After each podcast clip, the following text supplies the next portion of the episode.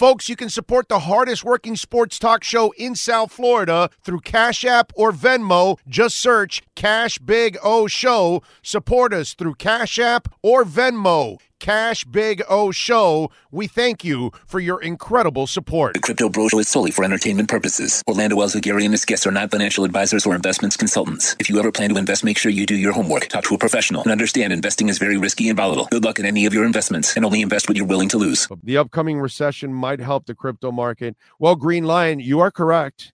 If the dollar suffers, Bitcoin will soar. Yes, you are correct. But if if recession hits hard, crypto's not saved. Neither is the stock market. You need liquidity. If liquidity is not there, folks, it's you know, it's not going to happen. You know what I mean? For, for, no nothing survives without liquidity.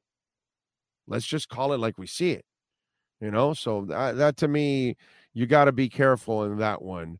Uh, if if things get bad, which is what I thought was going to happen this year. I thought we were going to still have a, a terrible half year, and this has been way better than I ever expected, to be quite honest. So, Green Lion, to a certain extent, I think you might be right. But then remember, if it gets to a point where it's liquidity is out, where there isn't enough to, you know, to pay for things and all that, everything suffers then.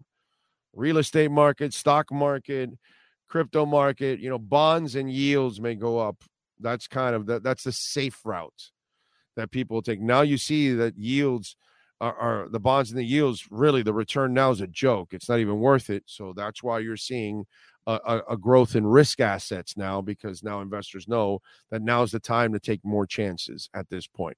Big O D. So recession can present an even better buying opportunity. Yes. Uh, what? As long as it's not affecting you and you have discretionary income in a recession. Okay.